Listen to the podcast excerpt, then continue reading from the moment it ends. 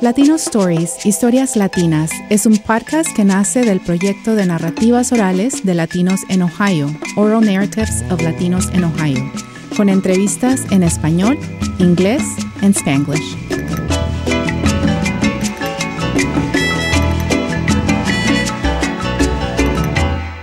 Welcome to Latina Latino Stories. I'm Elena Foulis. Today, I have a group of students with me who are part of a field school class on border issues and activism.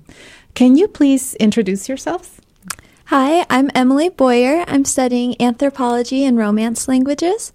Um, I found out about this field school on a poster outside of the Spanish and Portuguese office. Mm-hmm. I was really interested last semester. I took um, an anthropology course on Latin American peoples and cultures, and we read a book by Jason De Leon called uh, The Land of Open Graves, mm-hmm. where we studied, um, well, where he studied people's experience crossing the Sonoran Desert uh, to reach the United States. And so that book was a great precursor to this field school. Mm, great. Um, hi, my name is Liv Jambarian, and I am a third year student. I study history and romance studies, and I found about this class uh, through an email by, I think, the Spanish and Portuguese department. Mm-hmm. And it just really interested me because, one, you know, it, I think it's easy to say that you're very pro immigrant or you're pro undocumented rights, but I feel like it's really important to be able to understand the processes that they go through and be able to justify why and explain why you think they're being treated unjustly. And yeah, so I just wanted to develop a deeper understanding of it. And yeah, so that's basically it. Great. Um, I'm Alana Strickland. Um, I am a second year. My major is international studies with a specialization in development. I have a couple minors, but we're not going to get into it. um, and I learned about this from Gino, actually, who was in the previous podcast. He's my friend. I'm from oh, Canton, Ohio. Right. and uh, he just is really into like learning about like the Latin community, Hispanic community and stuff. And like I was very interested in it because like he just seemed very passionate. So I was like, this must be something I might like. And I really enjoyed it. So well great, great. Um, this semester, like you mentioned, you participated in a field Ohio Field School course on border issues and activists, uh, activism, in which you were introduced to sites of immigration enforcement and immigrant uh, right activism to understand how the border is present not only in the south southwestern United States but also here in Ohio. Uh, through these visits and reflections about um, these learning sites that you visited, you engaged in discussions with community partners working in um, immigrant uh, communities so for so their support and defense, uh, coupled with presentations about Ohio's history of solidarity and sanctuary activism. Um, in relation specifically to Central American um, immigration crisis over the last um, half century. Uh, on our previous episode, we talked to some of your peers. So let's uh, continue this conversation. So we before we move on, and we sort of mentioned this in the uh, previous episode about the different uh, you know, uh, ways that people come into the U.S. Uh, so, can you tell me briefly um, what types of immigration statuses uh, that people that you engage with um, had? Uh, why is it important for us to understand these differences? Um. So there's like I think we've touched on every one of them on our trip. Um. So the there was asylees um, refugees, undocumented immigrants, and then documented immigrants. Um, some of them had uh, visas, and some of them like didn't. Some of some of them were had green cards, and some of them were applying for green cards. Asylees are people who are seeking admission to a country uh, at a port of entry or are directed pr- directly present in the country and are escaping persecution or, or disaster. They're similar to refugees, but the only difference is asylees have to um, be in the, be in the country before they like can um, get it. And the refugees, they have to apply to get into the country or like mm-hmm. to go there. Um, and then undocumented immigrants are basically just uh, immigrants who don't have the documentation documentation to stay in the country, like visas or green cards or mm-hmm. citizenship. And then documented immigrants are legally admitted uh, people with status and permanent residents of a nation. Um, and I believe, for me personally, it's important um, to know the differences between these because there are certain freedoms that each of these have and that right. some don't. So, like documented immigrants, um, I think they they're able to like get like a license or ID while um, undocumented like they can't do that, so they have to work like like under the under the table, and so like they don't have the same freedoms as that. And then um, like visas are also different from document documentation because even though you are legally allowed in the country, um, at any point like you like you can just be kicked out. So Yeah, and there's some restrictions associated with that, right? So if you have, then you might have a permit to work, Right. Um, or a permit to be a student, so therefore you can't work or go to the university, right? Right. Um, and then um, with the um, asylum, right? That's very important, I think, for us to understand that people actually have to step into, in the case of the United States, right, to step into um, the United States to seek that, um, uh, which is, um, you know, this can be controversial when you have people from Central America coming here to ask for asylum and then um, maybe us closing those borders, right? Because the only way for them to seek asylum is to actually enter the country, right? Um, versus refugees that remain either in their country um, of our origin or at camps, refugee camps, and and that process has to go on before they actually are allowed in a country. hmm Did you have? Uh-huh, Yeah, and then uh, something we learned about asylum seekers is that a lot of time people are arrested before they can even declare asylum, and so that is a huge problem. And then under the Trump administration, they took away a couple things that you could apply for asylum for, and one of the biggest ones is domestic violence, and that has affected so many, um, specifically Guatemalan or Central American women who are fleeing domestic violence. Uh, so yeah, I just thought that was an important caveat to mention when we're talking about asylum seekers. right. Yeah. Um, and in the meantime, um, people who are applying for refugee status, that's at minimum two years. And so you're being persecuted for at least two years while you wait.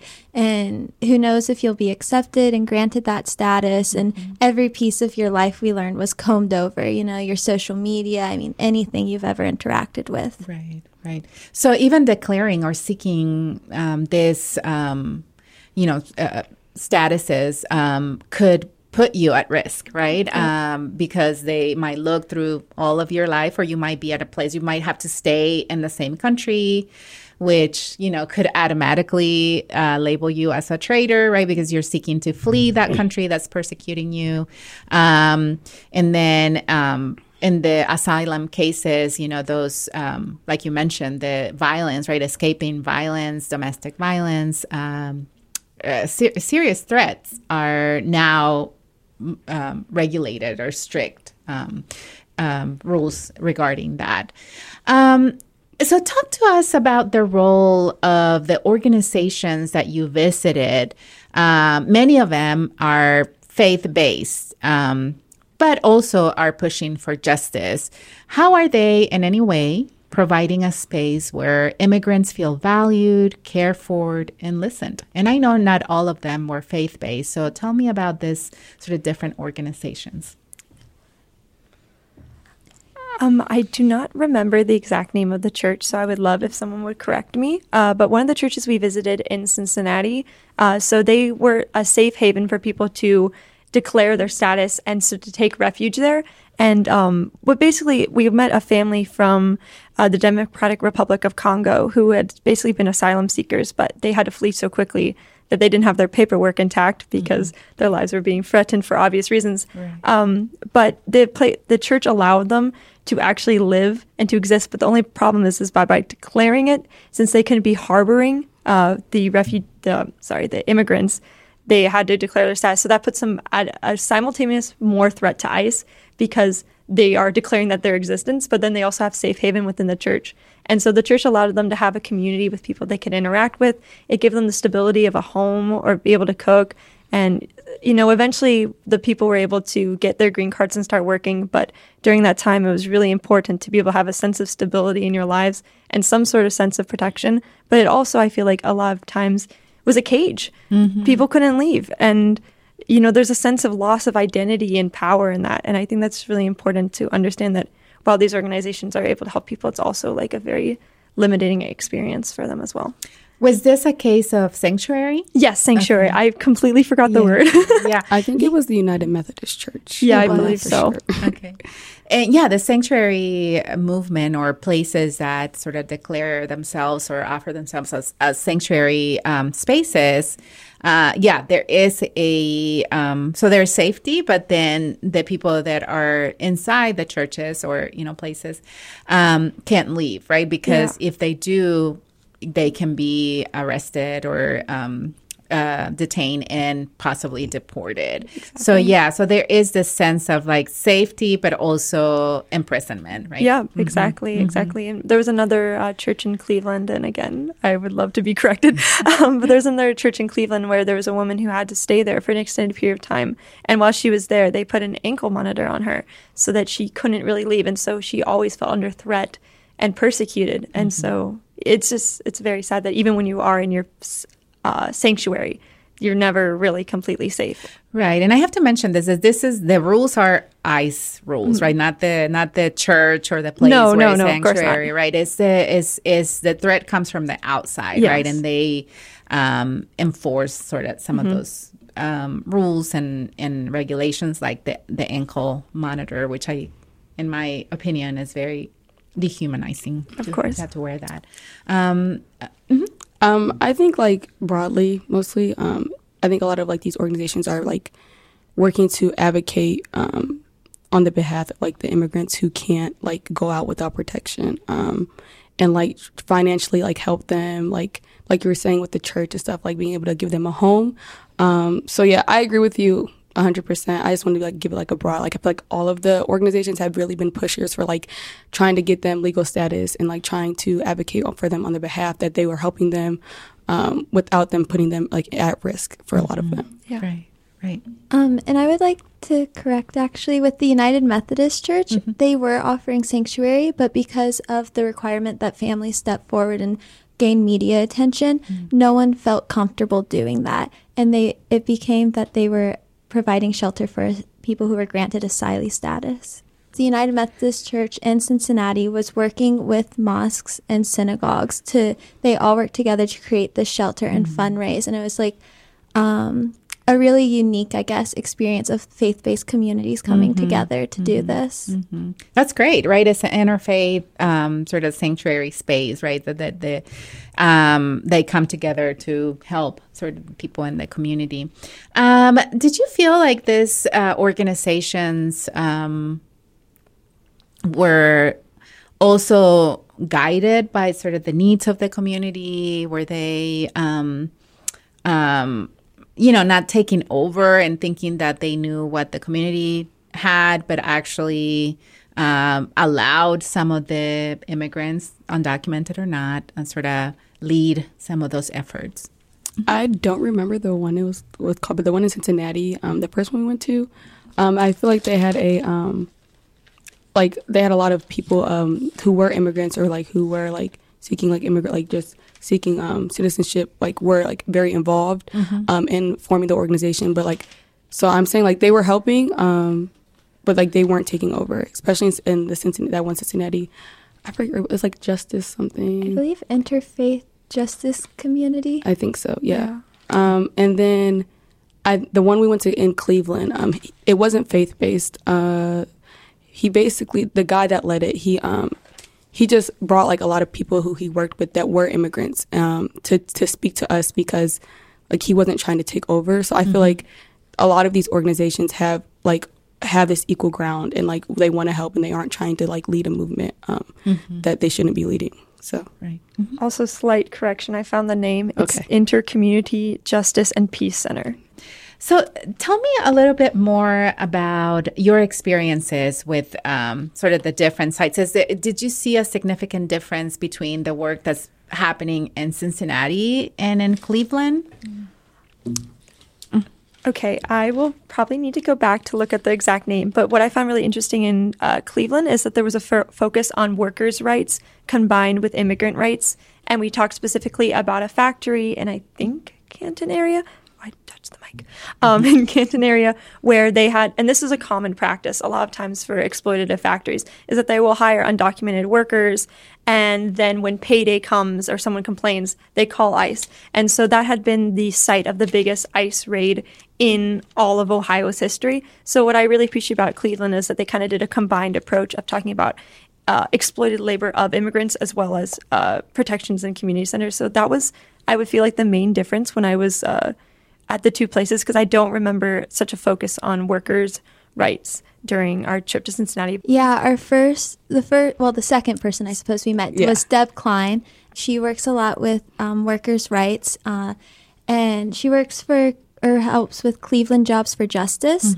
And um, they're really interesting because they also they're focused on workers' rights, but they also do like um, a lot of advocacy and they do courtroom monitoring. Um, and this was like a big takeaway of mine in Cleveland. Um, she told us all about how immigration courts are actually part of the U.S. Department of Justice and the executive branch. And so people who are detained by ICE don't have the same rights as people who are detained by other cops. And um, so if you can't afford an attorney, you don't have a right to one. Right. And uh, normally in court, whatever your bond is set to, you pay 10% of it. But here you have to pay 100% of your bond. And there's no limitation to what bond will be set to. It's up to the judge solely. And so if they want it to be $50,000, then it's $50,000 and you owe all of that. It was typically set between, I believe, 15000 Yeah, 15000 and $20,000. Which nobody, I mean, I can't afford. No.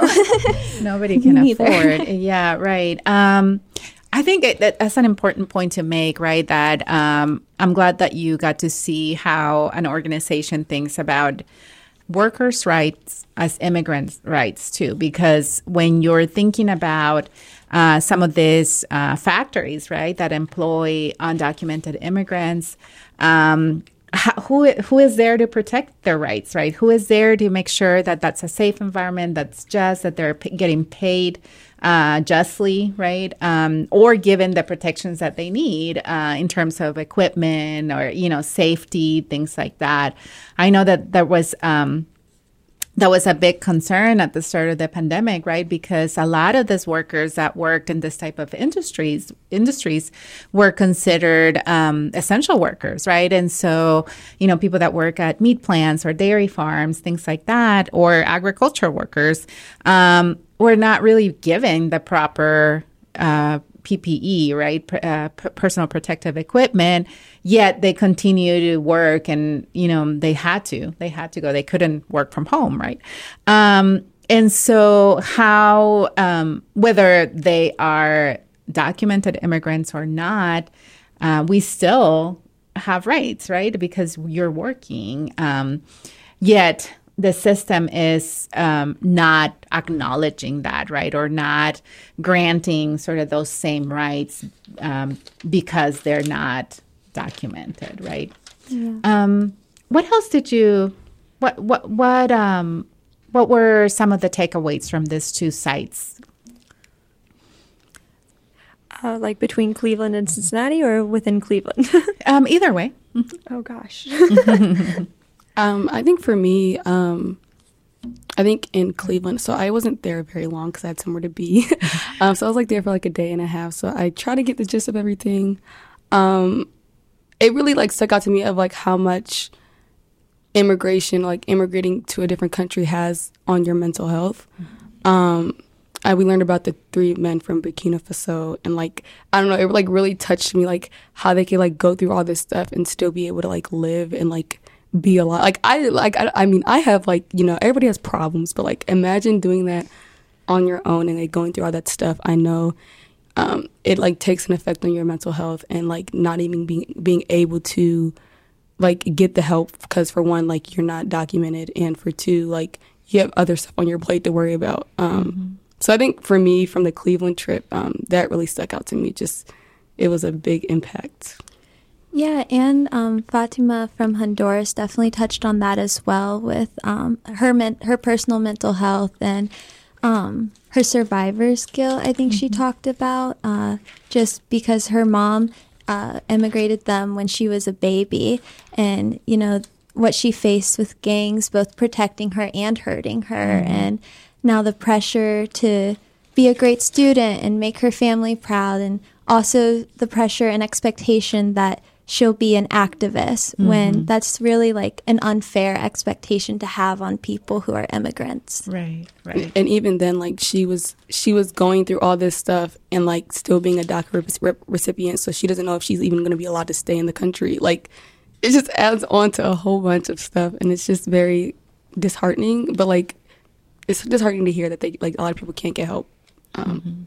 so um, I guess like if I was thinking about them, something that really stuck out to me during the Cleveland trip was actually a story about uh, some people from Mauritania, not some people, uh, about Mauritania from this woman named Miriam Syed, mm-hmm. I believe her name is. Uh, she was talking about how there was an ethnic cleansing or really mm-hmm. genocide mm-hmm. in the country that led most of the black residents to no longer have any of their documentation or any form of citizenship. And so when they fled the country and then were deported, when they were sent back, they had no citizenship. Mm-hmm. So they were put directly in jail. And I just, that just blew my mind. Um, right. Just hearing some a story like that. Um, and then when we talk about deportation, I feel like it obviously has a negative connotation, but I don't think we understand the gravity of it or the brutality of how people are deported. And when we learned about the journey that people have to take, you know, being shackled down basically and not knowing where they are, mm-hmm. I, I mean, that is truly uh, discerning. And I feel like most of us don't really think about it in those ways. It's just, it's not a neutral term, but to understand the le- the gravity of it, I had never really understood how brutal it was, and so that that really stuck out to me on a, on a different level when I was there, and that's why I wrote a lot of notes on it. right, and not even like um, the person that's being deported doesn't really have a lot of information. Mm-hmm they, their families don't have any information, right? Um, I um, a, a, year ago we were trying to help somebody that was being deported, and we were trying to provide information to the family to see when he was going to be deported, where he was going to be deported, um, and we for like a day we had no clue where this person was. Like nobody, like we called the different offices to try to find out information and they're like oh no he's either going to be deported at this um, border play you know a site or this other one uh, we don't know when. So in that process then we get a phone call that he was already in mexico. So you know it's um, you know that's that's very um, uh, traumatizing for the person that's that's you know being deported but also for their family. Like how yeah worried about like the, the people usually don't have any money they don't have a cell phone they don't have anything right and so how do you communicate with um, your fan- family to let them know where you are.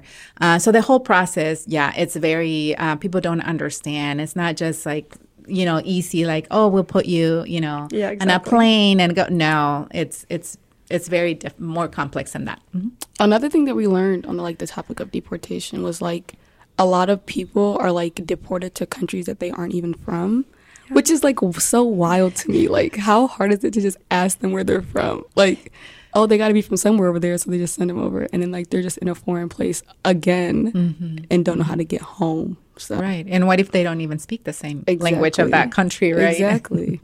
right. Um, so um, I have a couple questions uh, for you, but before I wanted to ask you, how were you um, how did you see yourself in engaging with people that were different than you, that spoke, some of them probably spoke a different language than you? Um, how did you see yourself sort of being in the space of, um, you know, people that were either caring for immigrants or were immigrants themselves and like listening to the story? What, what impact did that have on you?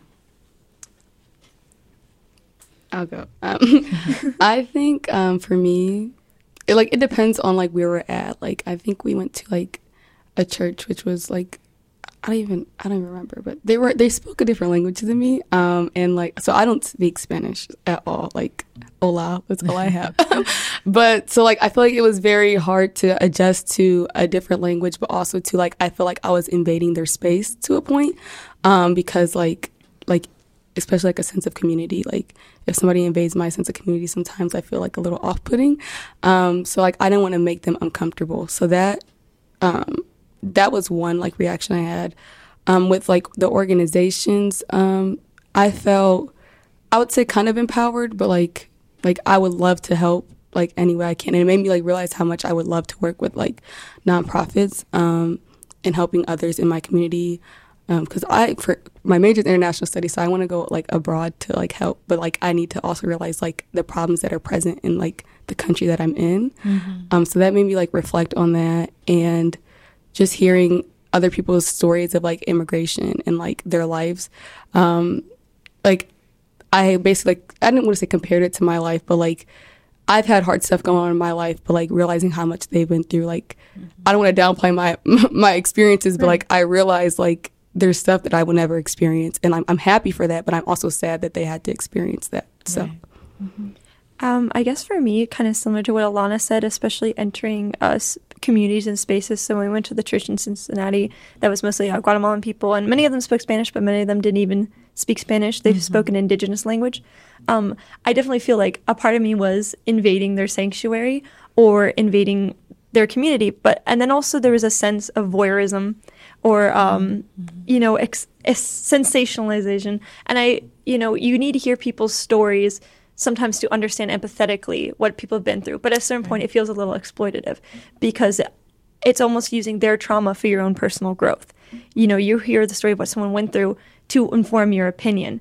And, you know, at the end of the day, it's not just an opinion or it's just not a story, it's their life. Mm-hmm. So I definitely felt a sense of that. But I, it's very conflicting because I'm glad I did that and I'm glad I heard those things. But, you know, as a, there will always be a sense of guilt in a way. Mm-hmm. And then mm-hmm. also knowing that many of the people who have those stories, you know, they're, it's a direct, uh, uh, you know, impact of American imperialism, the reason why they're coming, American globalization, why they're, uh, you know, globalization, why they're coming to this country. And I benefit. You know, I think we all as citizens benefit from exploitation abroad.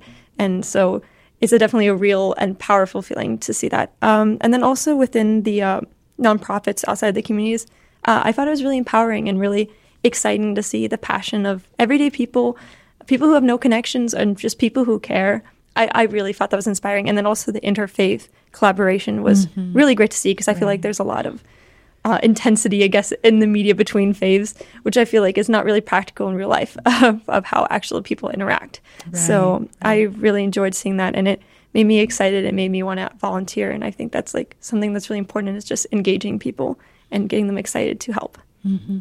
Yeah, I think that just meeting so many people who had originally like so many activists who had mm-hmm. originally nothing to do or no work with immigration were able to find a space to help people mm-hmm. and then create those safe spaces we were talking about earlier to mm-hmm. help immigrants. Um, that was definitely extremely impactful and moving.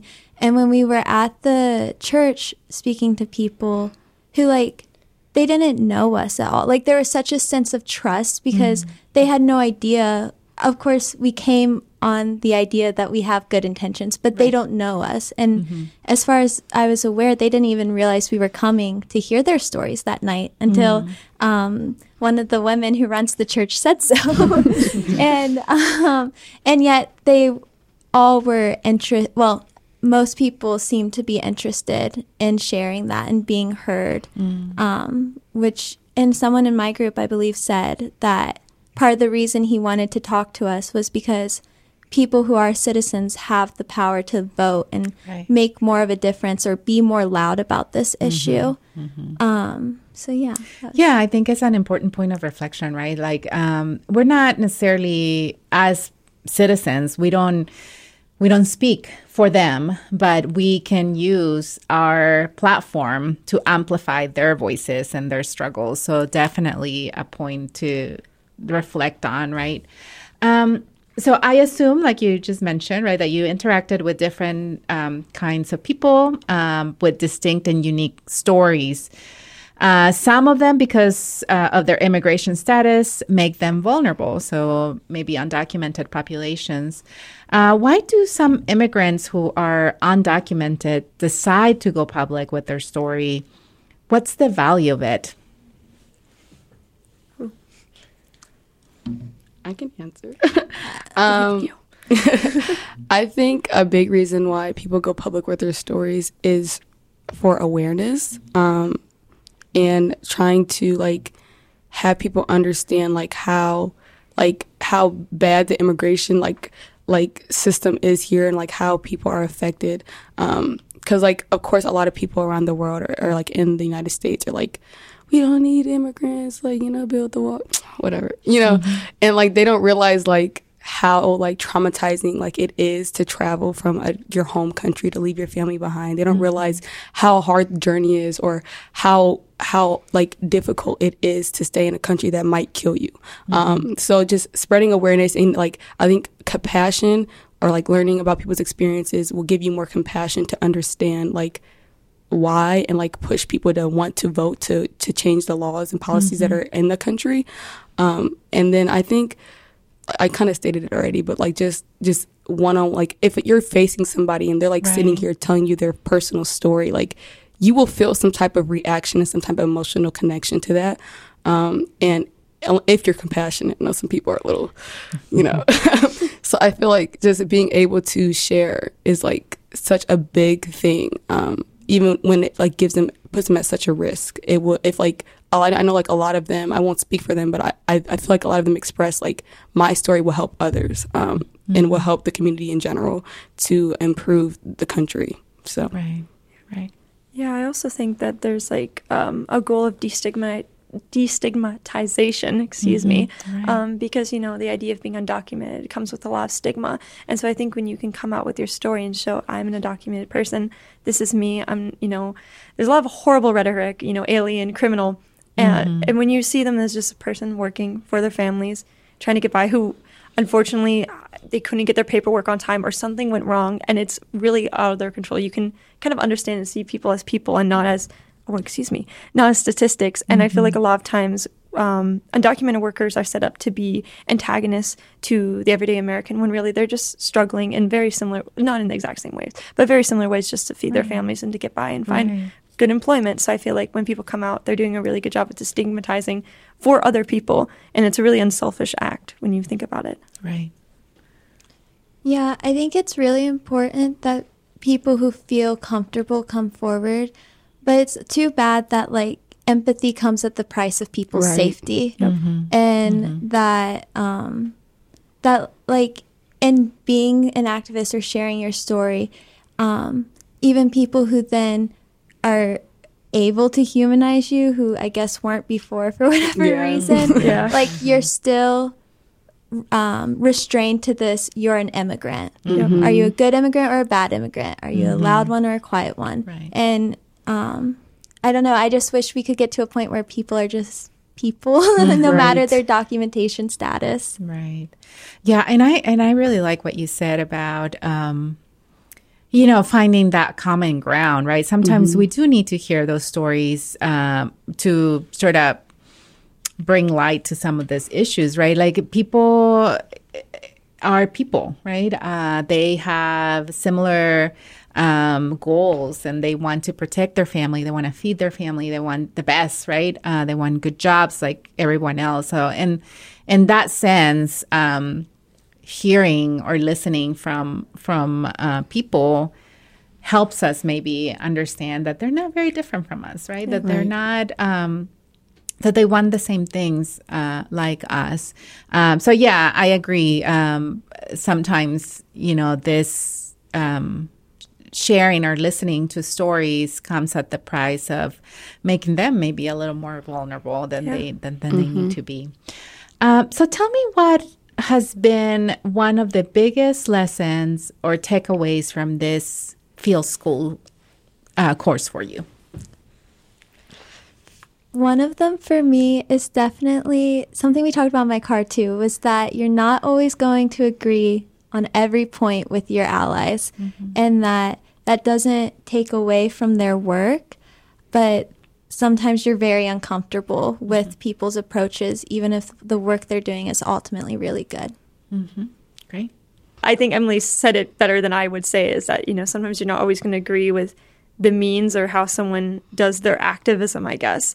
But at the end of the day, I feel like you're, there has to be a level of appreciation and understanding and collaboration to be able to get to get the material change that you need. You know, some people might not like, for example, that a church is the main leader in activism, but you know, because they could be, you know, or opposed to the introduction of religion to matters like this. But at the end of the day, the church is doing what's necessary to help those people out. So I feel like you have to sometimes put your personal biases under aside to understand like big picture. How can we collaborate and how can we make mm-hmm. a difference? Because it's not about self-aggrandizing; it's about overall change. Mm-hmm. I don't know if this is a lesson, but I think the biggest, I guess, lesson, quote unquote, um, that I learned is just like how much um, community can help, like improve, like how community together can help improve the community altogether, like the United mm-hmm. States. So like, just like seeing like all these orgs coming together and like a lot of them are fighting, fighting, fighting, and fighting like legislation. Um, just seeing how much like it just it helps a lot like just being able to a- advocate for others um because like for me personally like i i advocate but i don't think i advocate enough um after i like done this like like this field school i realized like how much like i actually need to get into the community and get into mm-hmm.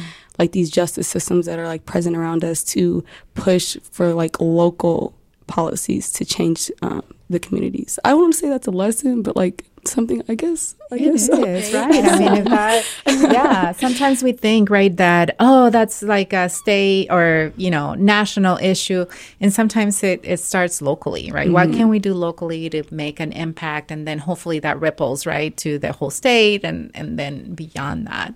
Mm-hmm. Yeah, so kind of like with Alana was saying, with just like getting involved with locally, how can we make an impact? I remember we were talking about in Cincinnati specifically, there was quite an awful sheriff, and mm-hmm. you know, I mean, what's what's new about that? But um, there was quite an awful sheriff that was made the situation for the undocumented community in Cincinnati, you know, ten times worse than it already was. And so, by being able to vote in someone else who was even able to make a marginal difference, is still really important for just every, at the end of the day someone's life right. and so uh, that's like a i'd never even thought about like how my sheriff or how you know someone and I never elected a sheriff. How a sheriff would change the lives of undocumented people. I had ne- that had never even crossed my mind. So I think that that's a really important lesson that Alana brought up with about local involvement or just being able to be informed and then being able to do even the small changes by just being informed is really mm-hmm. impactful. Yeah, that's right. Is there anything else you want to add to that I haven't asked you about your experience or what you learned?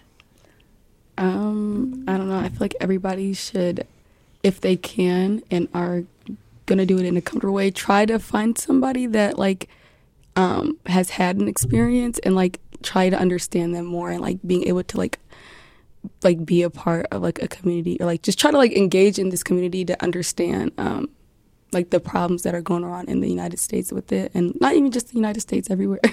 um, I guess just like trying to meet someone, not like try to like you know don't put them in harm's way or like anything, but like just trying to understand a situation and a culture more, and like just immigration more. Um, I will say anybody listening to this podcast. So yeah, yeah. that's great. Yeah, I would recommend anyone taking the class we took. Uh, oh, yeah, I class. really enjoyed it. I thought it was actually extremely beneficial. And just on the end, if you know, if you care about something or you think you care about something, try your best to get educated on it because then you're going to find you care a whole lot more, and maybe you weren't advocating for it in the best way possible in the past. Mm-hmm. So I think mm-hmm. that's like was a really big lesson that I learned personally.